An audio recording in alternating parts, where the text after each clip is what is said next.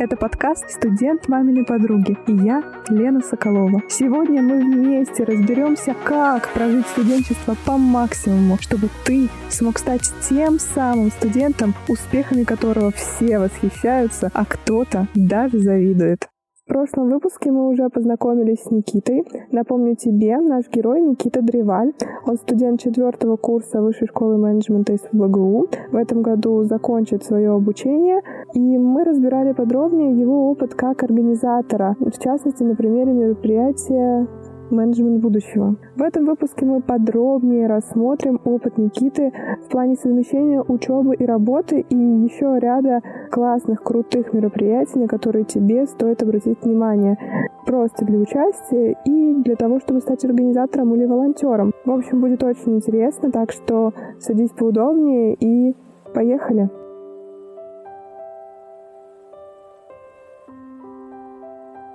Будущего и внутренних мероприятий Высшей школы менеджмента. Ты работал в эксперте Северо-Запад в компании Теле2. Расскажи, как ты понял, что просто учебы и организации мероприятий недостаточно? А, что тебя подтолкнуло к поиску дополнительных проектов? Здесь, знаешь, мы можем немножко вернуться как раз к пункту про Блиц, когда я скажу, что меня вдохновляют другие люди. То есть, э, когда я поступил в высшую школу менеджмента, э, действительно такая уникальная черта данного института — это очень тесная комьюнити очень классных людей. И я туда поступил с какими-то амбициями, с каким-то, скорее, отсутствием понимания, что я буду делать дальше. Я встретил очень много крутых людей. Я бы сказал, что уже ко второму курсу я понял, что если ты просто учишься, ты можешь достичь успеха, ты можешь, скажем так, стать крутым, но всегда можно делать больше. Я понимал, что, скажем так, в моем расписании есть место для этого больше, и во втором курсе это было больше касательно как раз организации мероприятий, я полностью погрузился в эту штуку, то есть в среднем у меня каждый месяц у меня был какой-то ивент. А с третьего курса примерно мероприятие хорошо, надо как-то это монетизировать, и, собственно говоря, надо работать, наверное, потому что все равно все мы когда-то выпустимся, а после выпуска что мы будем делать? Мы будем работать. А кто-то будет работать в малой компании, кто-то в средней, кто-то в большой. И вот лично для меня был такой большой пункт, я не очень понимал, где я хочу работать, в малой компании, в большой, либо, или в каком бизнесе, в каком сфере. И, в общем-то, чтобы сделать выбор правильный, поэтому я понял, что нужно пробовать, и это было действительно полезно для меня, и я все еще я работаю параллельно с учебой, потому что это позволяет узнать больше о себе и сделать правильный выбор после выпуска.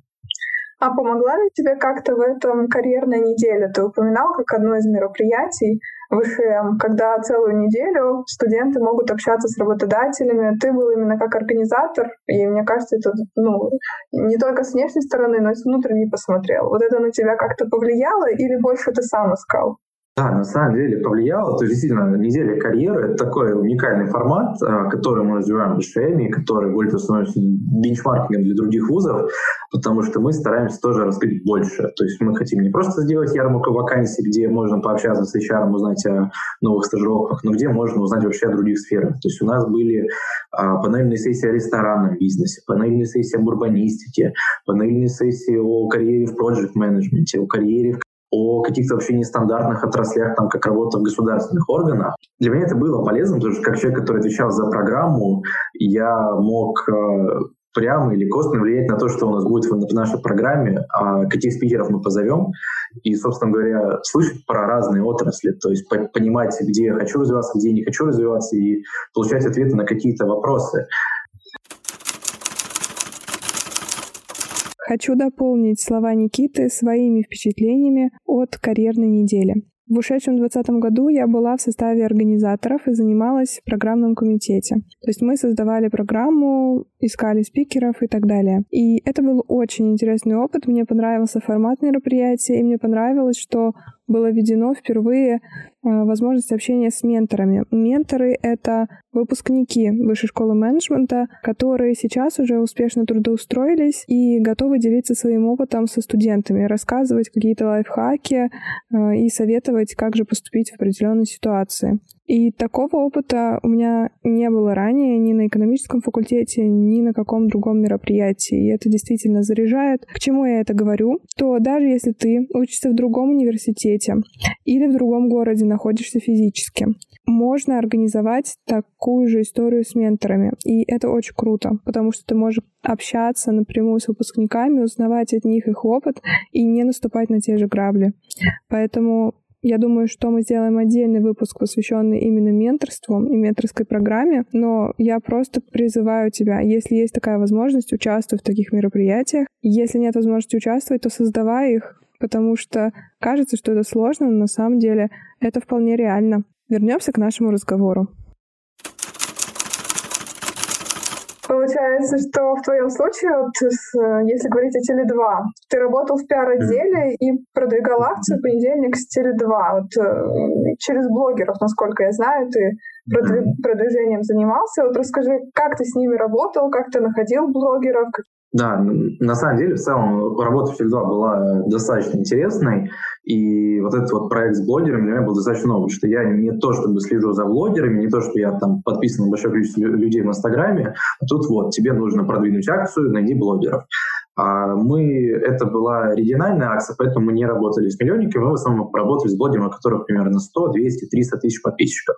То есть я бы назвал больше даже инфлюенсерами было необычно, потому что это не то, что были интересны мне блогеры. В основном, э, скажем так, наша целевая аудитория данной акции, она сидела у блогеров в тематике лайфстайл, э, то есть в основном это молодые девушки, где-то женщины, 25-30 лет, которые рассказывают о своей жизни, фотографируются, ездят в интересные места э, и все это доносят своей аудитории.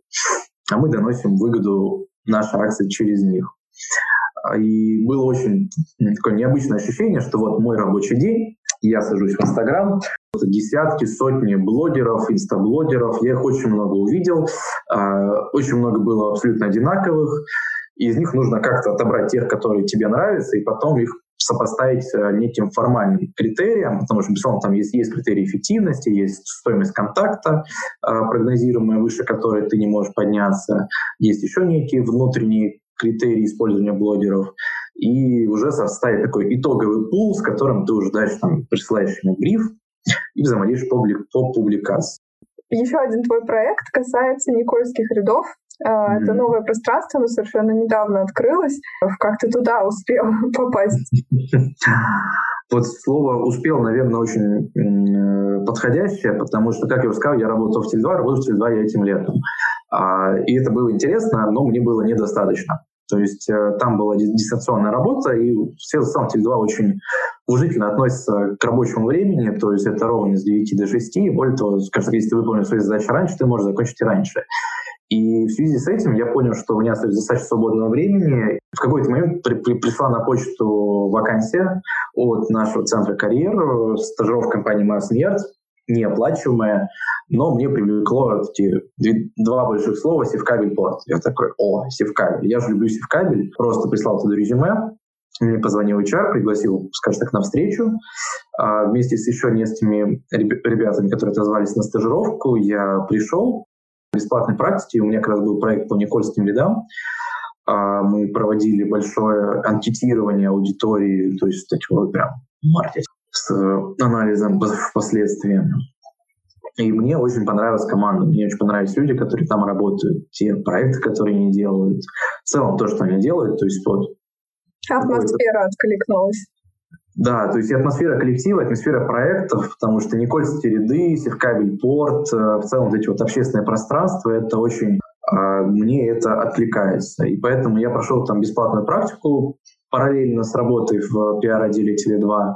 И потом э, я взвесил остаться в Теле2 или остаться на Яс уже на денежных, скажем так, условиях и понял, что, наверное, для моего личностного развития и в целом с точки зрения тех задач, которые стоят передо мной, тех задач, которые стоят перед компанией, это более интересно, более амбициозно, больше ответственности. Говорили с ними о том, что, что я остаюсь с ними на проект Никольские ряды, и сейчас все еще там работаю. Посмотрим, как будет дальше. А чем ты сейчас занимаешься? А, сейчас, вот, как я сказал, собственно, большая доля, доля ответственности. А я курирую вопросы непосредственно маркетинговых исследований. То есть это и маркетинговые исследования Никольских рядов, то есть э, и то, то анкетирование, которое я говорил, плюс мы делали фокус-группы. Аналогично я делал э, исследования, конкурентные среды, маркетинговые исследования для, следовательно, другого объекта, будет на улице Бабушкина. А, плюс к этому, соответственно, это работа с партнерами. Это партнеры в Никольские ряды, это информационные партнеры. То есть как раз а, моя стажировка в Теле2 позволила мне привлечь э, э, Теле2 как партнера Никольских рядов информационного. А, это в том числе работа с нашими подрядчиками сейчас по таргетингу, то есть это достаточно большой такой блок, блок веб-аналитики, аналитики по билетам, скажем так, в компании, вот я бы сказал, очень реализуется матричная структура, то есть есть проекты, есть объекты, и ты в них в целом увлекаешься в проект как такой, как project manager, то есть это много задач, которые в целом э, ты вовлекаешься в них, вовлекаешься в брейншторминге, в, в работе над проектом, Поэтому есть еще очень много таких задач, которые на неделю, которые они приходят, они уходят просто весь в задачах, успел сам насладиться Никольскими рядами, с горки покатался. Да, да, я сходил на открытое открытие, точнее, на, на закрытое открытие. Я, я скатился с горки один раз и убежал. Дальше я, думаю, я приду туда еще до закрытия, все-таки еще месяц мы работаем и успею отдохнуть. Всех ребят тоже э, напоминаем о том, что как раз в каникулах можно сходить в Никольские ряды. Слушай, здорово. Скажи, вот что бы ты порекомендовал самому себе? Я бы так, я, я наверное, поделился на, на две части. А, первая часть, она такая более ура патриотическая с, с точки зрения активности, то есть действительно то, что я и старался делать, это использовать время по максимуму, брать все возможности и знакомиться может, как, с как можно большим количеством людей. А второе, оно пришло вот уже в этом курсе, это не забывать про себя и не забывать отдыхать, не забывать нормально спать, потому что, как оказалось, это тоже важно, и вот этот вот work-life balance, пусть даже он мне все равно больше в сторону work, но life всегда должен присутствовать, потому что были моменты, когда настолько все горело, что ты просто с 8 утра до полуночи, ты весь проект, ты не отдыхаешь, и это выматывает. Ну и такой маленький совет, учитесь тайм-менеджменту, то есть мне очень помогло то, что я начал тайм-менеджмент, стал использовать Google календарь, стал использовать там альтернативные источники в духе Trello или Todoist. Потому что когда ты структурируешь свой день, когда ты структурируешь свои задачи, тебе становится намного проще их выполнять, независимо от того, учеба это, работа это или проекты. То есть в целом структурный подход, он очень сильно в жизни помогает. А какие приложения посоветовал ребятам для тайм-менеджмента, помимо тех, которые ты назвал? Ну, на самом деле, те, которые я назвал, ими я использую. То есть э, Todoist — это очень удобное приложение в телефоне.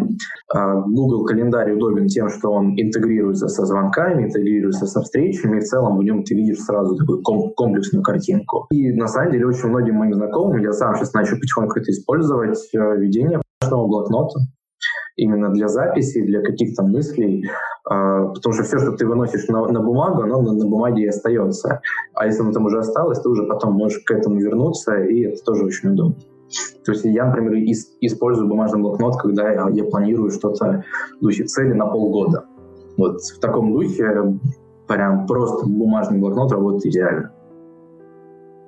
Какие же инсайты мы можем выделить из общения с Никитой? Первое. Любимое дело превращает работу в удовольствие. Помнишь, сколько различных проектов организовал Никита за свои четыре года бакалавриата. Он участвовал и в организации мероприятий, и работал параллельно, и учился, и на все ему хватало времени и сил. Дело именно в его желании пробуй и участвуй в как можно большем количестве мероприятий, чтобы понять, что тебе интереснее. Когда ты выявишь эту область, то она перестанет быть для тебя работой, а станет реальным наслаждением.